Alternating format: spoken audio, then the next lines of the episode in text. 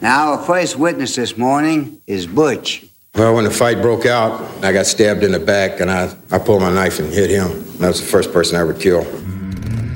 Butch Crouch was a Hell's Angel who'd murdered people and then rolled over and became a government witness. He was giving up details of this crime only somebody that was there would have known about. What good's a man? In his right hand, he had an automatic handgun and blood over his chest. What exactly happened here? Two people were murdered. The house was set on fire. Because of Crouch, I've been hiding in the witness protection program for most of my life. But I'm done hiding. From C13 Originals, a division of Cadence 13, welcome to Relative Unknown, a new podcast about the stories and family we can't escape. Download Relative Unknown for free now on radio.com, Apple Podcasts, or wherever you get your shows. What Really Happened is produced by Dwayne The Rock Johnson, Danny Garcia, Brian Gewirtz, Seven Bucks Productions, and Cadence 13. I'm your writer and host, Andrew Jenks, and can be found on Instagram, Twitter, Facebook at Andrew Jenks. Let's get this story started. Sally Mann once said, Photographs open doors into the past, but they also allow a look into the future. After the terrorist attacks that occurred on September 11th, 2001, the United States of America spent nearly 10 years, and really many years before that, attempting to track down and kill the man most responsible, Osama bin Laden.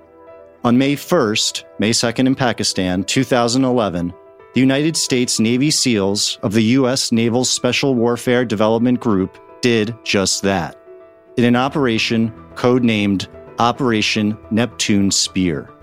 Tonight, I can report to the American people and to the world that the United States has conducted an operation that killed Osama bin Laden, the leader of Al Qaeda. There was one photo from that day which has reached that upper echelon of iconic photos from U.S. history. Interestingly, the celebrated photo isn't a photo of one of the Navy SEALs on the ground during the operation. It isn't even a photo from the raid. It isn't a photo of a dead bin Laden, not his body being dumped in the North Arabian Sea, nor a photo captured on some sort of automatic camera attached to a helicopter from the mission. Instead, what became an iconic photo from that day in history is a bunch of people squeezed into a conference room.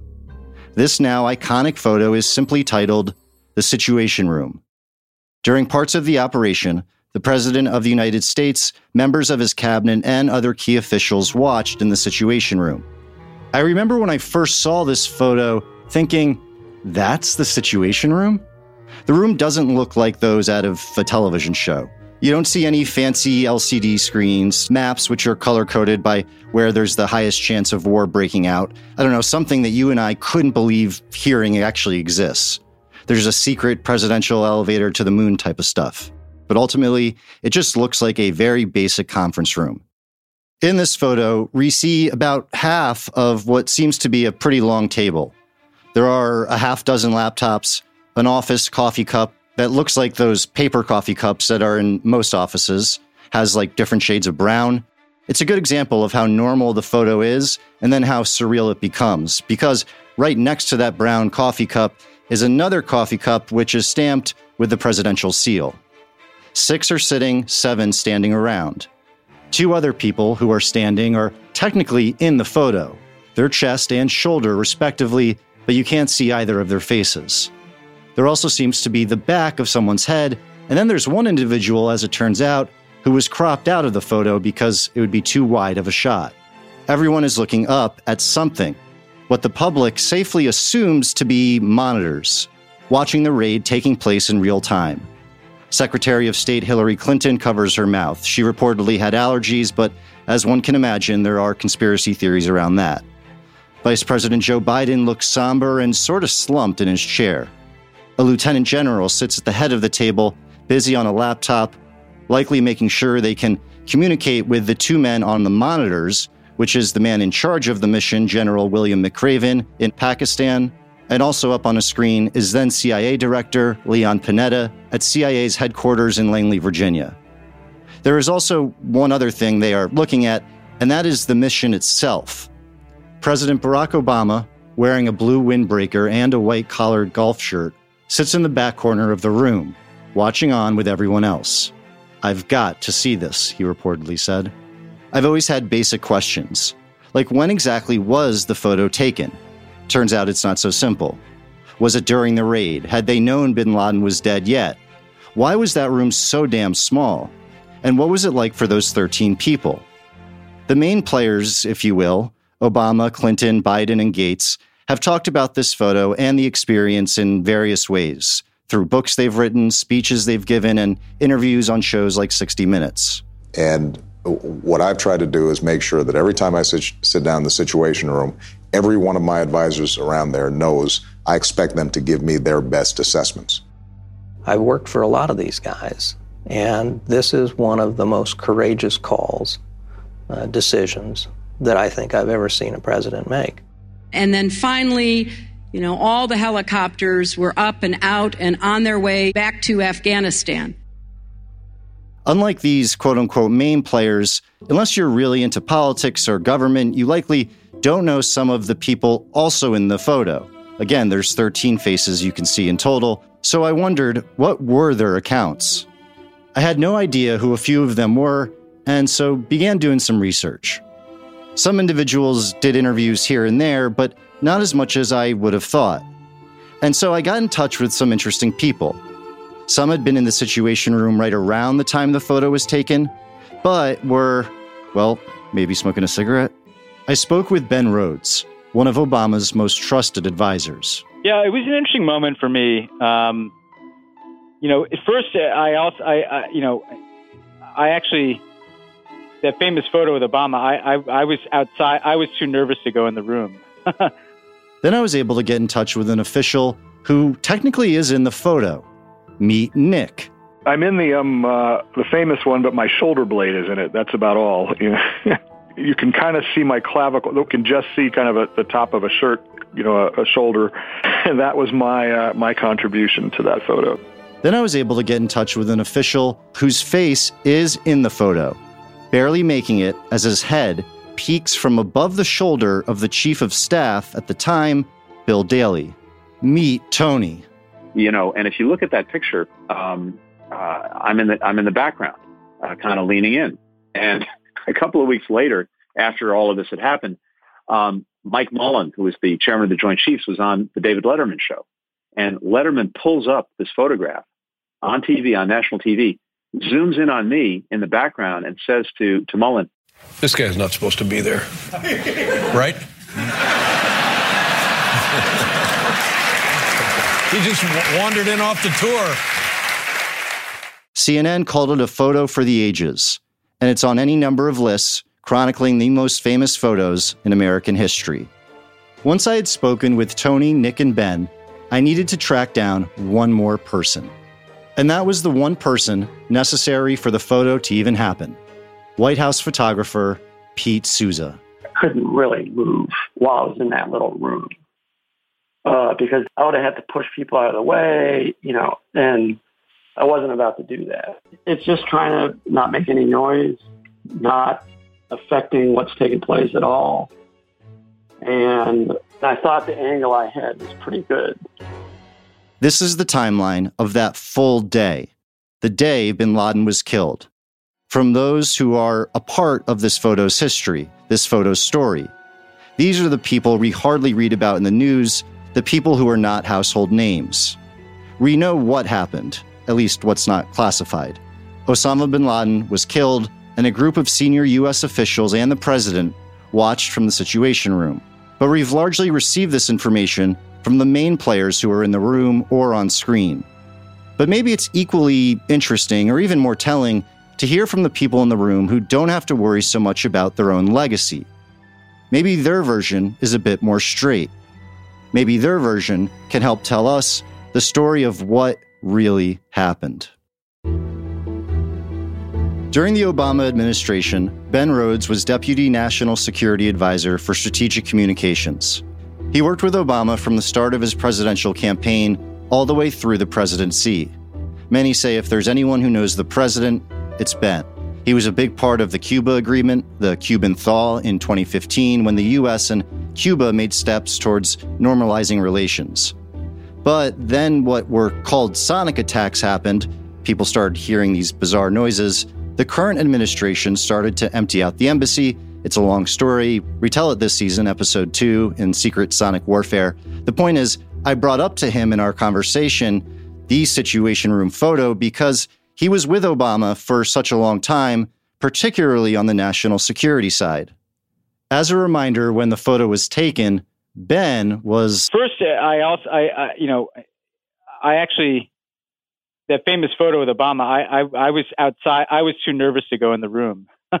I was already thinking of doing an episode on the Situation Room photo. I did have some basic questions, but most of the main players were ignoring me.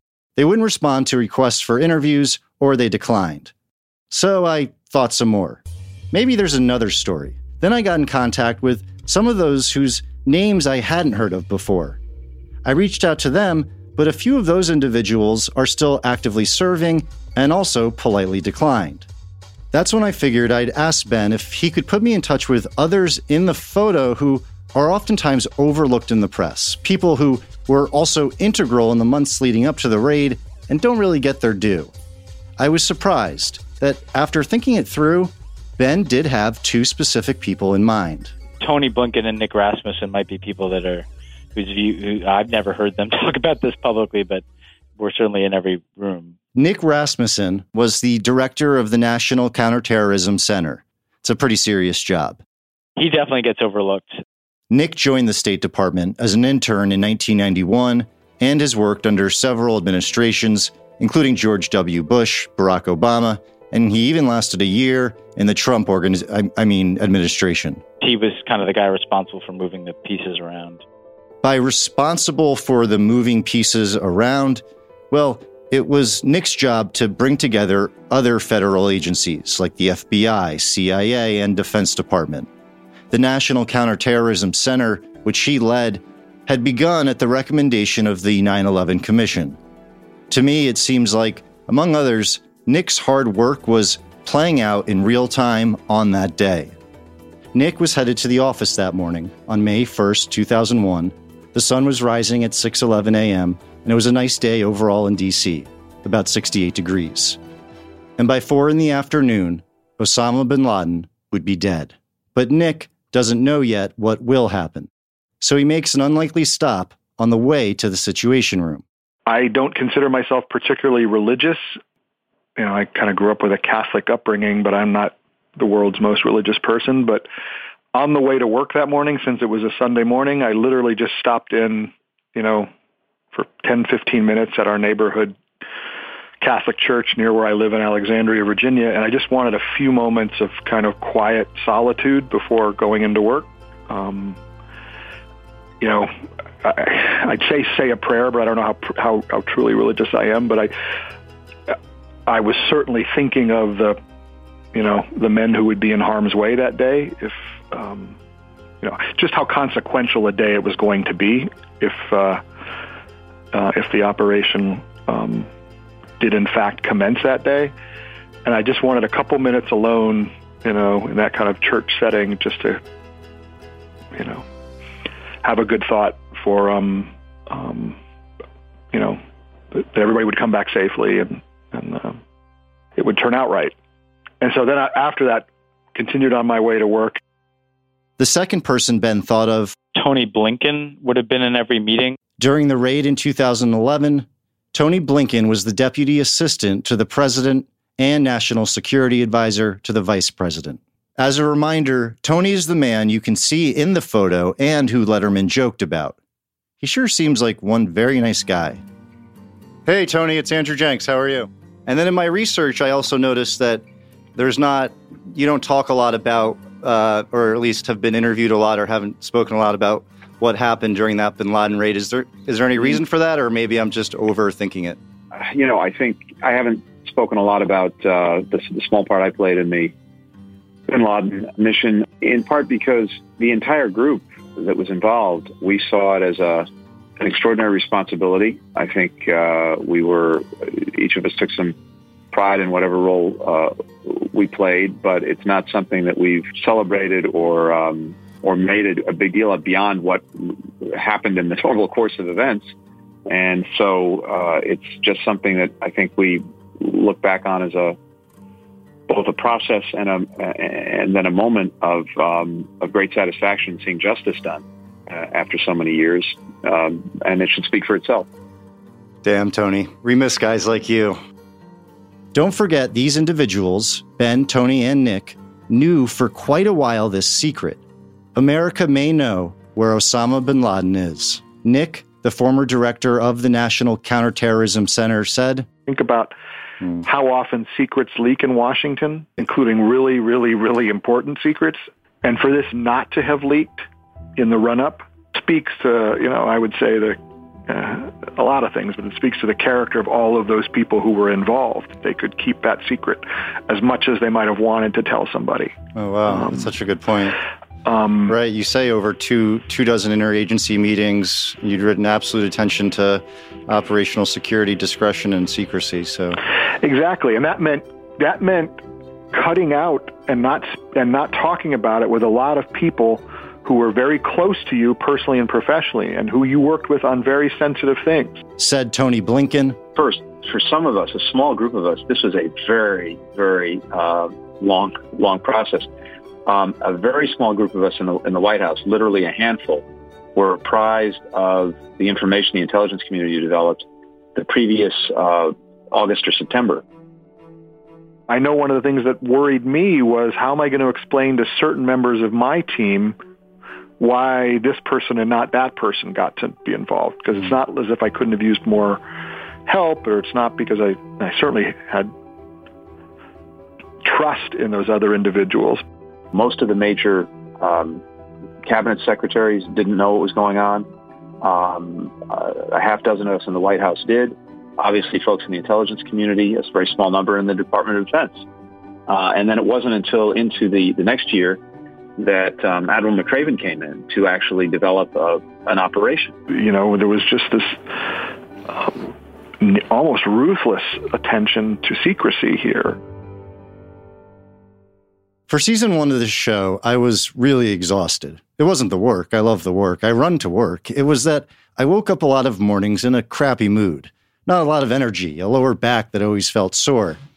For season two, myself and really the whole team took it up another level in terms of episodes, hopefully quality of the content. But for me, during season two, I didn't find myself exhausted. Instead, I got a sleep number bed, which has been a game changer for me. I'm able to pick my ideal firmness, which makes a huge difference. Also, the Sleep Number 360 smart beds are so smart, they sense your every move, so they automatically adjust to me, keeping me sleeping comfortably throughout the night. My sleep number setting is 50, my partner's is, so I don't have one. So sometimes what I do is I go to the other side of the bed and lay there and try to imagine what type of sleep number my ideal lady friend would have. It's also 50. Sleep Number has been ranked highest in customer satisfaction with mattresses by JD Power. For 2018 award information, visit jdpower.com. This part is really important. Come in during the January savings event and save up to $500 on select number 360 smart beds. Sleep Number is the official sleep and wellness partner of the NFL. You'll only find Sleep Number at one of their 575 Sleep Number stores nationwide. Visit, and this is important, visit sleepnumber.com slash WRH, as in what really happened, sleepnumber.com slash WRH to find the one nearest you. Time to meet Pete Souza.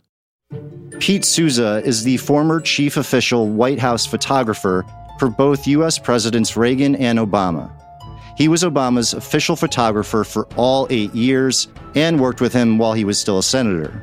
He traveled everywhere with the president and, along with his team, took around 1.9 million photos while Obama was president. Pete is a funny and interesting guy. He was included on the New Republic's list of Washington's most powerful least famous people. When the time called for it, he had no issues using an iPhone, and of those nearly 2 million photos, today's photo would likely become his most famous. Uh, my wife was a little surprised that I was going into the office. And I told her that I, I'm probably going to be gone most of the day and probably most of the night. And she knew enough not to ask any questions. And quite frankly, there wasn't much I could tell her anyway. All four of their spouses didn't find it too suspicious they were leaving for work on Sunday morning because it was not exactly um, a rare thing for to be in the office for a chunk of the weekend. It's not unusual for me to be in the office on Saturday and Sunday. We gathered, I think, around 7:30 a.m. in the Situation Room. The cabinet level folks came in, and the president came in uh, a little bit later. I think around 10, 10:30 a.m. Literally, we spent the, the morning hours at the White House just kind of continuing to do a lot of the preparatory staff officer work of just preparing. I hate to say paper, but paper.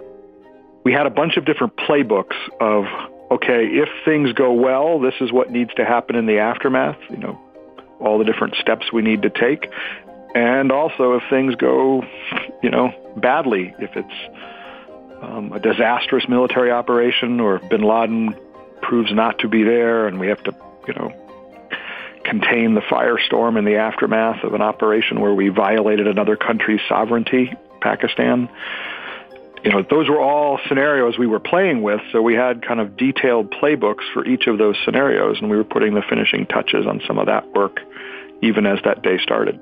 Much of this work was going on in the Situation Room. The room I assumed would look like it was from the future, but apparently was like any other conference room. So your office is on the ground floor. You're just down the hallway from the Situation Room. Uh, what what's the if there's a way to I don't know describe it? What's the energy like around the Situation Room? Do you is it like when you this is elementary here, but you, you walk by the principal's office, you kind of make sure you don't smile because you never know what's going on in the principal's office, or how, how does that work? I think it'd be interesting to people. Uh, you know, you have to enter the Situation Room through like a door without a window, right? And and when you pass through that door, it's like you're passing through a different you know, universe. What I learned was that it isn't the situation room as much as it is the situation rooms. There's three different conference rooms um, of different sizes. On the walls are the times in, you know, it always says the time in where the president is. It always says the time on Zulu time, which is the 24 hour clock used by the U.S. military. But then there's also the time in like whatever the place is in the world where there's a crisis. So it'll be the time in, in Kabul or in Moscow or, you know, and so you feel like you're walking onto a, the set of a drama, you know, where you know you're going to be responding to something, you know, these decisions are weighty. Um, the, the, the clocks are on 24 hour time, so there's kind of a military aspect to it. And at all times, somebody's in there, like, you know, from the, the crack of dawn till the end of the day, there's some meeting taking place in there that is likely about, you know, a pretty weighty matter. It could be whether or not to have an operation that kills somebody, right? It could be a question of war and peace. It, it could be a matter of, of our foreign policy. So um, it is a different energy around it. And you do feel inside of it, because it's heavily secure, there are no windows, like you're in some inner sanctum. Um, where you know where a select number of people are making pretty important decisions. And Peter, it's when you're in the situation room that you discover that you know you hear that they're talking about bin Laden. What's that like for you when you when it's finally in a way revealed to you what they've been talking about this whole time? Yeah, I mean it's sort of one of those things where you know you suspect what it might be, but then when you hear it, it's like holy shit.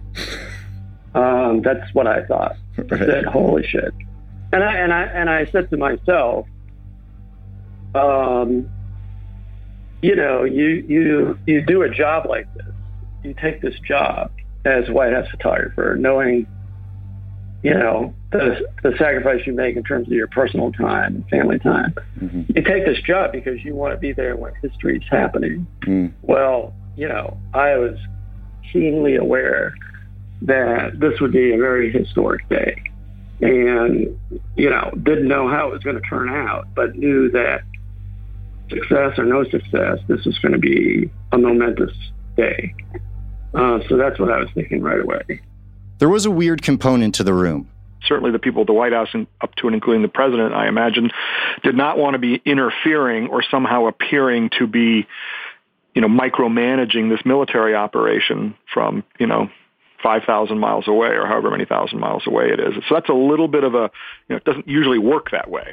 But McRaven and the other senior military leaders also knew that there was there needed to be visibility at the White House and, and, and in real time as to what was happening, and so they set up this communications link that allowed um, Bill McRaven to be on video conference, and he was both monitoring and commanding the operation in, inside his military-only communications channel, but then also connected to White House and other departments and agencies like the CIA and um, you know, the Defense Department at the Pentagon, so that he could, in effect, help us all maintain situational awareness, you know, know what was going on. And what happened that day is we were in the large conference room, which is across the hall, meeting with President Obama and you know all of his top aides.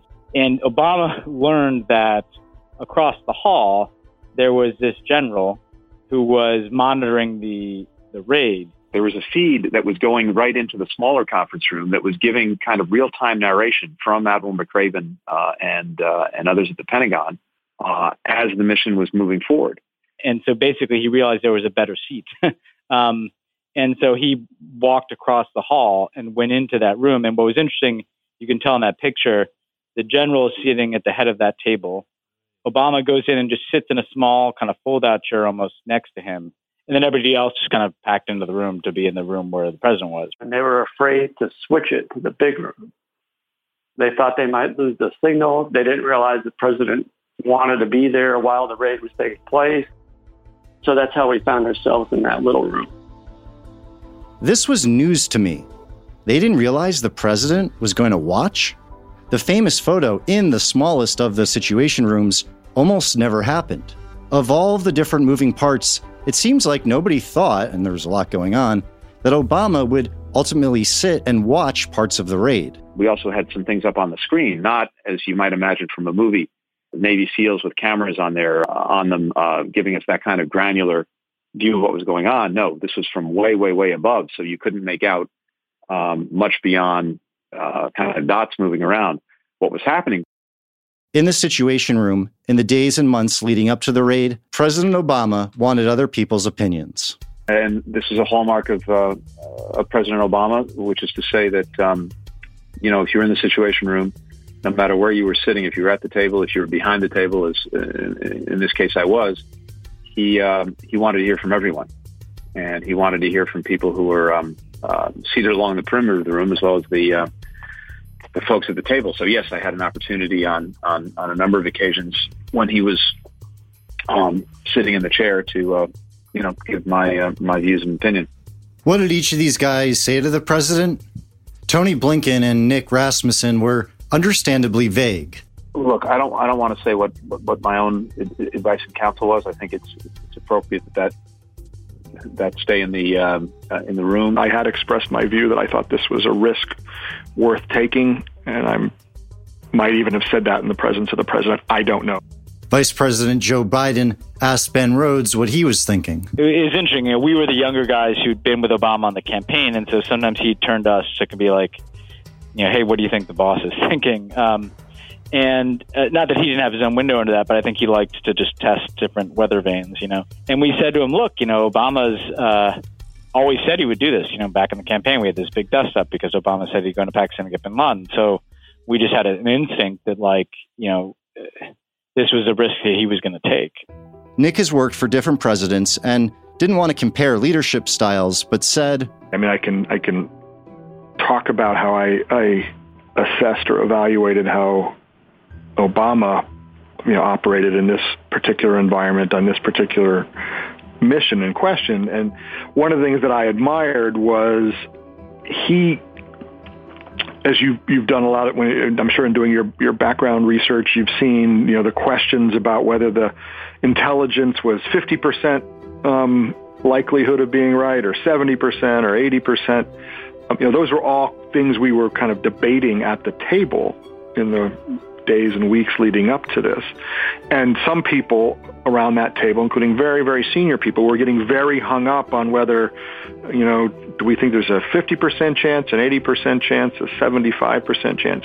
And one of the things I admired about the president was he internalized, it seemed to me very early on, that he wasn't going to get certainty And absent certainty, whether the number was 60 or 70, 80 or 50 probably didn't mean a whole lot in terms of the decision he would have to make. He had to make a decision, and it really, in the end, became binary for him, it seemed. Um, is there enough of a chance that we have to do this? And that's, I think, where he came down. There was enough of a chance that there really wasn't a way to not do this. You know, I think everybody in the White House um, and others assembled had extremely high confidence in the skills and capability and the professionalism of of the the guys doing the operation. But then there was just all these unknowns. You know, things go wrong even when things are really well planned and really well executed. And so there was a lot of nervous apprehension in the period leading up to the arrival on the compound. Just all these unknowns. Speaking of unknowns, as it turns out, in the corner of the room is perhaps the most invisible guy who is working with his own set of unknowns.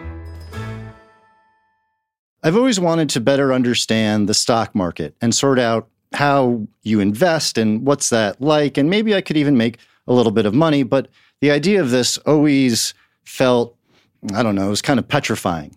And then I was introduced to Robinhood, which is an investing app that lets you buy and sell stocks, ETFs, options, and cryptos all commission free. They make financial services work for me, someone who's new to all of this. They have a simple, intuitive, clear design with data that is presented in a way that I can understand. There's also no commission fees. Other brokerages charge up to $10 for every trade, but Robinhood doesn't charge commission fees, so trade stocks and keep all of your profits. The easiest thing for me is they have these charts, and I love a good chart, and you're able to understand them. I've been able to place a trade in just four taps on my iPhone. All you have to do is ask any teacher I've had, high school teacher, whatever, any teacher, and you'll uh, learn that I learn by doing, if I learn at all. So I've learned how to invest while building my portfolio, if I don't say so myself. I've discovered new stocks and I'm able to actually track some of the companies that I have a vested interest in seeing do well. I also get custom notifications for price movements so I don't miss the right moment to invest. The coolest part in all of this Robinhood is giving listeners, our listeners, a free stock like Apple, Ford, or Sprint to help build your portfolio. Sign up at happened.robinhood.com. That's happened.robinhood.com. Pete, seeing your and reading about your work ethic and being there for so much, was there any precedent or, or having been in that room prior to know the best angle, even if it was subconscious? Uh, no, I mean, I had never been in that room uh, to make pictures before. And I assume, safe to say, you're not using any sort of flash. No. Is there any clicking noise the camera makes? I assume not. I mean, I, in my experience, it does make a noise, but yeah, it, it, it's there's a uh, silent mode on the camera, but it's it, it it's not really silent. It's quiet, um, so it's not very uh, noticeable. Uh, but yet, I you know I wouldn't use motor drive rapid succession of frames.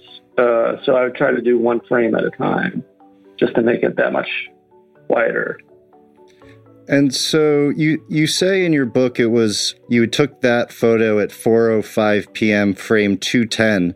Does that mean it was the 210th photo you took that day or uh, yeah, that day. Uh, I ended up taking more than a thousand that day, uh, a little over a hundred in that room. Is there any worry at any point, like battery level or or something that's you know? no, I mean the biggest concern I had was uh, was depth of field. With a, a room like that that's not that well lit, you, you want to be able to try to see clearly everybody's faces. And yet, you know, you got Bob Gates right next to you and you got Barack Obama far away from you, and you want them to be, you know, as much in focus, both of them, as possible. Pete's photograph is interesting because it's a bunch of people looking at something that we can't see. And so without context, you don't know what that something else even is.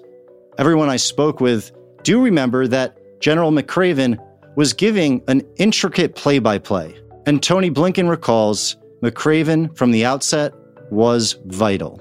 I'm realizing, per what you said earlier, you, you, you may not want to answer this, um, that when Admiral McRaven comes comes to see the president after the rehearsals and says that yes, you know, we can do this. And mm. I think you've talked about how Admiral McRaven has this confidence while also not in the slightest is blustering or bragging. Uh, mm. Do you recall the president saying anything to you after this when he hears that McRaven says, "Listen, we can do this"? Look, without attributing any any particular words to the president, what I can tell you is that Admiral McRaven, both throughout the process and in that final um, uh, meeting in particular, uh, just created a, an extraordinary sense of, of confidence. Uh, I think in the president and in, in the entire senior senior team But yeah, we can do this. Um, and it's exactly as you described it. He was confident without being uh, blustery, without being uh, arrogant. And, and, the higher the pressure got, uh, the lower his temperature got, uh, and the uh, and, and, ditto his blood pressure. Um, a truly extraordinary leader, and he just inspired confidence in uh, in everyone from the president on down. I think it you know, was that little extra uh, something that I, I, I don't know this. The president didn't tell me this, but I think probably gave the president the confidence to, uh, again, go ahead on the basis of very, very imperfect information.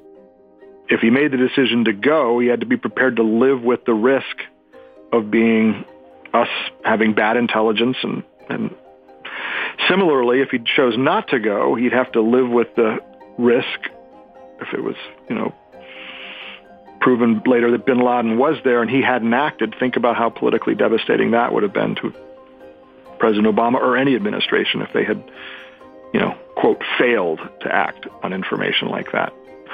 Could bring, could, could, could ultimately destroy his presidency. Uh, once the mission was actually launched, it is just this intense process of waiting. The Navy SEALs first had to get to Pakistan and bin Laden's compound. This took about 90 minutes.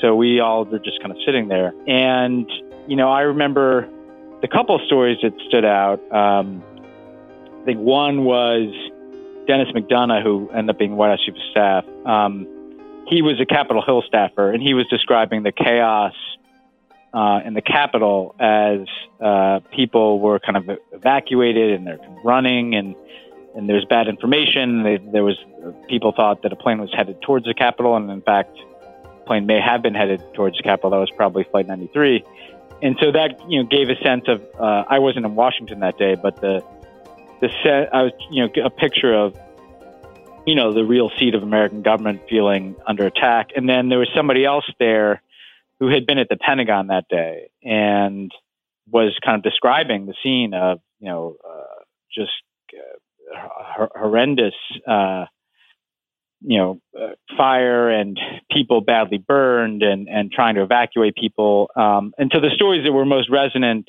um, and visceral were the ones about, uh, you know, people being in places that you know, had been actively under attack. Nick talked to me about where he was in life around the time of September 11th, 2001 some number of days after 9/11. I had the um, the head of the office at the National Security Council staff doing terrorism related stuff um, at the time of 9/11 was a guy named Dick Clarke, pretty famous in you know at least in government circles. And Dick had been my first boss at the State Department in 1991 when I came out of school, and then here he was at the White House, and he had asked me to come work for him. Um, doing terrorism stuff at the National Security Council, and I I think July, somewhere in July, I interviewed with Condoleezza Rice and just, you know, the process kind of worked out that I would start you know, sometime after Labor Day and they picked a day on the calendar was a Monday because that was when, you know, HR folks wanted people to show up on Mondays for orientation. And mine just happened to be, you know, September 16th or 17th, something like that. Um, so sitting at home, you know, having finished my uh, other job, but waiting to start at the White House, and then, you know, literally sitting at home um, watching the news on September 11th, knowing I was supposed to be joining the office at the White House doing this work. Um, you know, just a few days later, and then, and then, of course, a few days later, I did jump in with uh, with the others. So it was kind of a weird bit of fate. Um, and it really ended up being kind of a turn towards this set of issues that kind of took my career um, in a different direction for you know pretty much the last 17, 18 years. That direction helped the NSC, the National Counterterrorism Center, where multiple agencies communicated to combat terrorism. In some ways, May 1st, 2011, was an example of this work. I'd been in New York City and had kind of seen the second plane hit the tower and the, the first tower fall. And, and so, you know, it, it was interesting is in, in this hour and a half while we're waiting for the helicopters to get there, you know, something in the psychology of the moment kind of led us all to, to relive the events of the day. While waiting, President Obama heads back upstairs. Pete obviously follows along. At some point, Obama looks at Pete. He tells you, you know, all all hell could uh, break loose today. What's it like to hear that? Do you do you even respond? Uh, what do you do in that moment? When I when I heard him say that, I thought this presidency is totally on the line.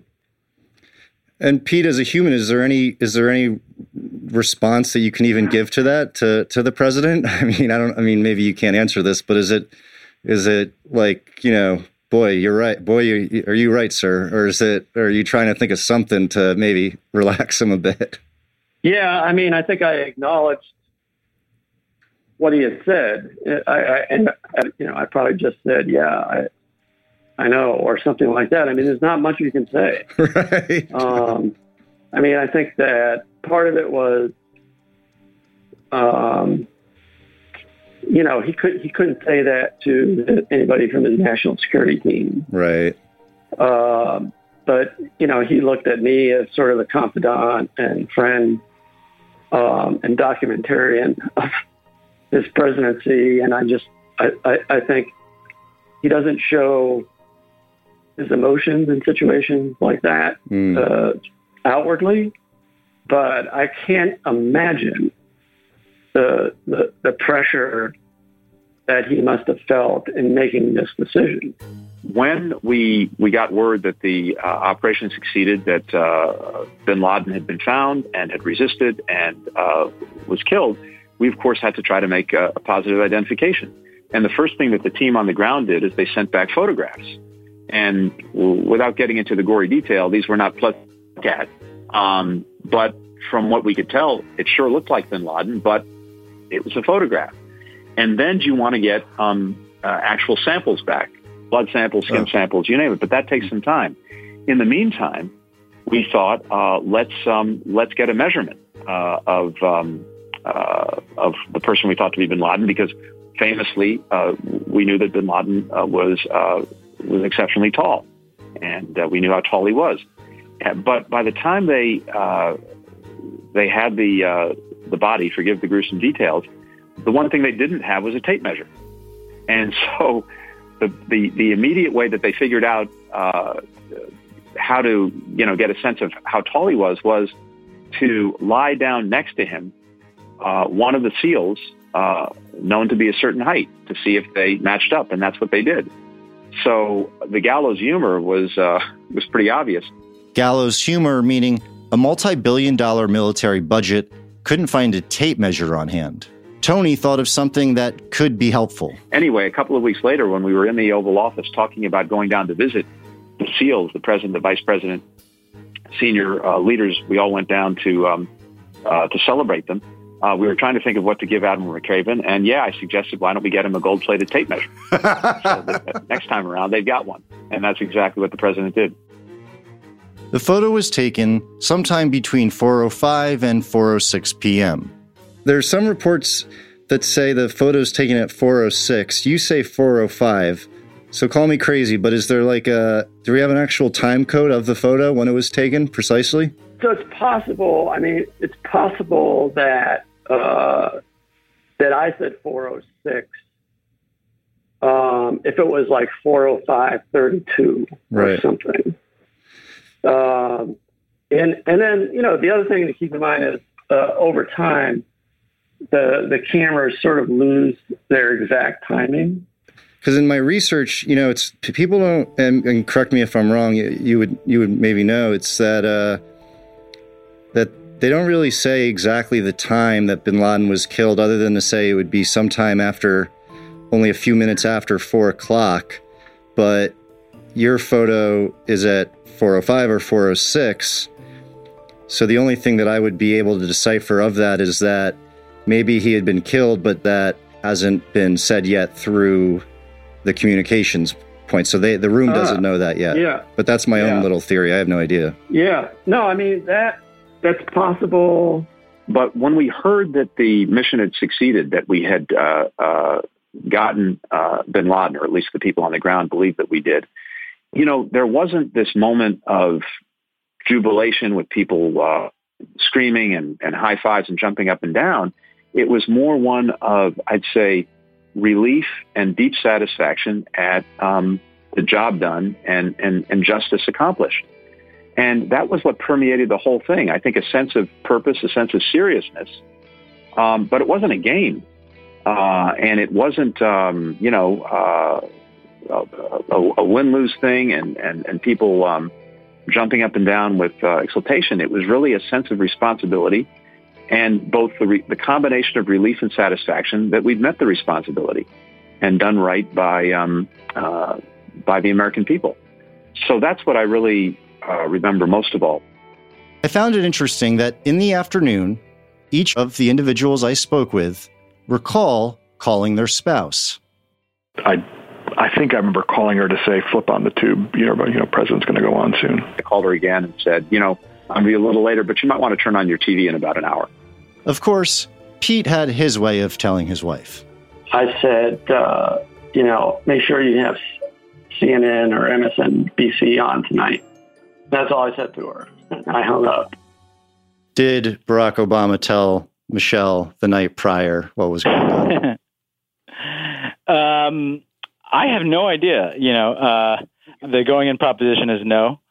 I, uh, to tell you the truth, though, I, I don't think he did. I, and here's one of the reasons why. Um, as someone who's in these jobs, the last thing you kind of want to talk about when you go home is work. you know, um, you live it so acutely there, so you kind of want to talk about anything but work. Uh, Ben, this is not there. Osama. We got Osama here. I mean, this yeah, is, that's true. That's true. I mean, I, this is not I, I don't know. There's only two people who really know the answer to that question. Right. That. right. Fair enough. What really happened is brought to you by Swell Investing.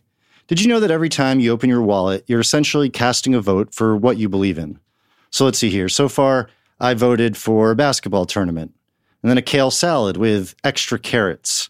Maybe later on tonight, I'll be voting for a sparkling water like one that I've never tasted before. With that said, the same goes with investing. Every dollar you invest, you're casting a vote for the future. That's why Swell Investing and we here at What Really Happened want to ask you what kind of world do you want to invest in? Swell is an impact investing platform that helps you invest in businesses that are creating a healthier, more sustainable planet. Their portfolios feature companies that are tapping renewable energy sources, finding new ways to recycle, developing breakthroughs in health and medicine, eradicating disease, fighting for diversity and inclusion. And the best part? You don't need to sacrifice returns to make an impact. Stocks of socially responsible companies have beaten the S&P 500 for the past 25 years. Every vote counts. And now you can make your dollars count too. We'll even help you get started. Right now, listeners get a $50 bonus when they sign up at swellinvesting.com slash WRH. That's swellinvesting.com slash WRH. Swell. Invest in progress. That evening and in the early morning hours of the next day, it was time to pick photos to release to the public. The funny, the, the funny thing is, um, the next day, Pete, you know, one of my jobs was to approve the photos that could be released if they involved anything sensitive. I actually picked six or seven out, uh, uh, one from that room. But then throughout the day, you know, he had other meetings both before and after the raid, and we wanted to paint the broader picture. So Pete, Pete came to me and was like, "Hey, uh, is it okay if I release this photo? And I was really busy, and I remember I couldn't get to it for a little while, you know. And I didn't even really look at it. And I finally said to him, I'm like, oh, look, hey, I'm really busy, but uh, as long as you make sure that if there are any sensitive documents on the table, that you obscure them, because that was, you know, that's what we would do in that case. And he said, yeah, yeah, no problem, I can do that. I'm like, sure, just then release it. And Ben sort of has it right. I mean, the the I showed him the pictures, and he said, I'm fine with them all, but you better check that one uh, to see if it has a classified document or not. And it's the picture that has become well known. The famous photo has documents in front of Hillary Clinton that are classified. So Pete goes to John Brennan, the Homeland Security Advisor. Showed him the picture, and I said, Is this classified? And he said, I don't know. Let's go talk to Mike Morell. Morell was the deputy director of the CIA. Morell confirms that it is a classified document. And because of that, uh, you know, we couldn't use the photo as is. I then asked the question, well, what if we blurred the document? Would you be okay with that? And Mike said to me, uh, yes, as long as John sees it before you, you know, make it public. And so that's, that's how that whole process works. I've always thought that if I'd known how iconic this photo would have been, I might have been like, well, Pete, is there one that I'm in? uh, uh, because uh, you know probably would have like you know uh, uh, helped along my career. Yeah. But all that said, I, I appreciate your honesty. I didn't think you would you would play that. Oh, that's cool. Uh, no, I, am a human being, right? Yeah. And I'm like saying, like, damn, I was I wasn't down there for that. Uh, I'm like Yeah. one of the only people who was on the picture. This means the photo was approved by the highest levels of the Obama administration. But it sounds like, according to Ben, the criteria wasn't much in that it wasn't like there was some committee analyzing it. Other than blurring out classified information, and then I know there's some cropping involved, are there any other changes that you make to a photo? Co- color, saturation, this sort of thing? I, I think we try to follow journalistic standards, uh, which which was, you know, adjust the uh, highlight, shadow, and color balance. You know, we just didn't uh, feel that was uh, appropriate, and this was also the only time we ever blurred out a, a classified document. If we had a picture that had a classified document after that, we just would not make that picture public. So this is sort of a rare occasion. And so, in the end, why that photo? we didn't see any point to do more than one. The, the uh, situation was similar in, in every frame. You know, people's expressions were slightly different, maybe. And, um, you know, I, I picked, uh, along with Jen Pochi, who was a photo editor for the White House with me, uh, we had it, I narrowed it down to six right away from that room. And then she and I went through the six over and over again, trying to, you know, pick what we thought was the best one. And that was the one we settled on. So, what are some of the features of the photo that you're looking at in those photos of the, from the Situation Room that helps you narrow it down to that one? Is it uh, the president's demeanor? Is it uh, the room? Into like, what are one of a few of the the main factors that you're looking for? We're just trying to pick the best photo. And that's both subjective and instinctive. Um, you know, number one, you're looking at people's faces. And inevitably, when you have that many people in a picture, you know, somebody's going to be caught in mid blank or glancing down or, you know, uh, so you're sort of like looking at those kinds of things. And it just, when we, when we looked at this one, there was a, one or two others that we were considering, uh, you know, in the, for the final edit. But when we, when we looked at this one, everybody's face looked appropriate for the situation and what it, it was to me it expressed the tension that I had felt in the room, the anxiety that was ever present for those 40 minutes. I thought that picture best expressed it. When Tony was leaving the Situation Room that night, he noticed a TV was on. Outside of the situation room, the conference, the big conference room, are, are four TV screens that are constantly showing what's on the, the networks or on cable TV. And after everything was said and done, and um, it was by this point it's getting on to close to eight o'clock at night, um, and we had noti- we'd started to notify Congress, and we had started to notify the TV networks. The president wanted to speak to the American people at, at, at nine o'clock. and um, we were again making all sorts of final preparations. As I was walking out of the Situation Room, the networks were starting to interrupt their their programming, their primetime programming, and I looked at the screens, and as it happened, the show that was being interrupted on NBC was the finale of Celebrity Apprentice, starring one Mr. Donald Trump. God. I don't. I don't even You know can't where make this uh, you up. can't. You can't make that one up. I can't. Yeah. What's interesting to me is something really simple. They were reminded of why this mattered. Each of them, without me asking or prodding, and in fact, two of them just before hanging up, wanting to add something, all said, The only other thing that really strikes me from that from that day was that night when all was said and done and the president addressed the nation. After a firefight, they killed Osama bin Laden and took custody of his body. And uh, we still had some more work to do and went back and did it. And I think I finally left the White House that night sometime after midnight. For over two decades, bin Laden has been Al Qaeda's leader and symbol and has continued to plot attacks against our country and our friends and allies. But as I was leaving, I heard the sound that I couldn't quite identify. The most shocked I was that day, that evening, was coming out of the White House late that night. And it was this kind of almost rumbling and I was kind of blown away when I kind of finally went outside the building. And then when I finally um, got out of the White House compound, I realized it was thousands of people who gathered in front of the residence. I wouldn't have in a, in a hundred years predicted what you saw on the streets of Washington and ultimately in New York and other places too. You know, people out on the street, flag waving, that kind of celebration. Uh, just um, cheering. Uh, and it was the most extraordinary sight to see these flags waving and people who spontaneously gathered at midnight. I don't, and one incredibly gigantic American flag. I don't know where you get one of those at midnight. Um, I I just remember being truly shocked. Like, no way. How did that happen? you know, because who's up at you know midnight on or 11 p.m. on a Sunday night watching CNN, waiting to you know to see what comes up. Right. Um, It, it almost feels like to me you guys were so, which makes sense, focused on the mission. No one had really thought, well, if we pull this off, there's going to be some celebrations. yeah, that was the. It was.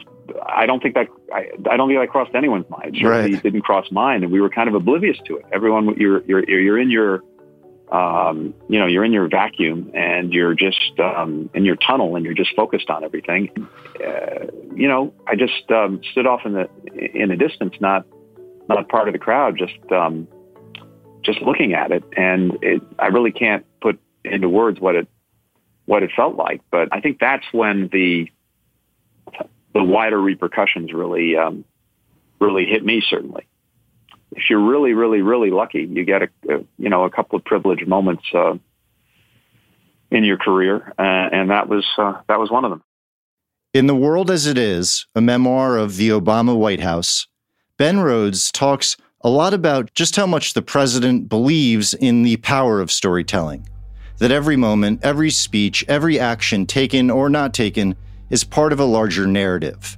With that in mind, I asked Ben, knowing the profound importance of story, do you think that's one of the reasons the president made killing bin Laden such an integral part in shaping how he looked at terrorism? That this was a chapter in American history that people wanted to see close? Uh, yes, I think uh, that's an interesting way to approach it. It was nearly 10 years ago that a bright September day was darkened by the worst attack on the American people in our history. because I think what was apparent to us at the beginning of the Obama administration, even in the campaign, is that the wars that were launched after 9 11 in Afghanistan and then Iraq and this more amorphous global war on terrorism were not going to lead to clear endpoints. There was not going to be a surrender ceremony like at the end of World War II. The images of 9 11 are seared into our national memory. And there had to be some sense for the American people that justice was delivered for 9 11. Yet, as a country, we will never tolerate our security being threatened, nor stand idly by when our people have been killed. that we dealt with the people who did this to us, you know, both for our own national psyche but also to try to right size our approach to terrorism so that we don't feel like we are uh, needing to be uh, overextended in the way that, that, that we have been. And so we can say to those families who have lost loved ones to Al Qaeda's terror, justice has been done. Walking out of the White House the night after bin Laden was killed and seeing all the people in the streets and seeing people who, you know, had grown up their whole lives in a way uh, with this reality. And, and it felt like the closest thing we were going to get to that type of psychic endpoint. And I think that is why this photo has become iconic. While the wars in the Middle East continue, you could say the war on Osama bin Laden ended that day. It was a pivotal moment. And that photo represents not just the operation, but a country that had lost so much and for 10 years was unable to find and kill the man largely responsible. Although nobody is smiling, far from it, the photo is, oddly enough, in some ways, a celebration. They say a picture is worth a thousand words, or in this case, technically 4,070 words, but this photo in our story today tells us about those in the room when it counted. Those in the room whose names aren't splashed on headlines or are sitting down for interviews with 60 Minutes. But they were there. They have played an important role during this time in American history and can help Pete paint that picture to tell us what really happened.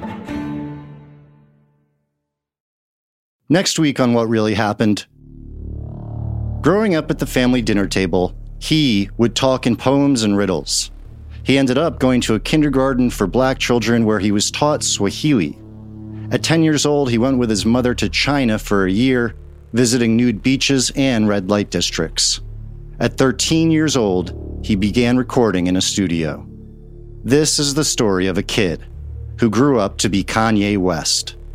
Questions seem to arise about Kanye's every move, from his performances to his antics to his marriage. But Freud would say we should understand his childhood to actually get to the bottom of what really happened.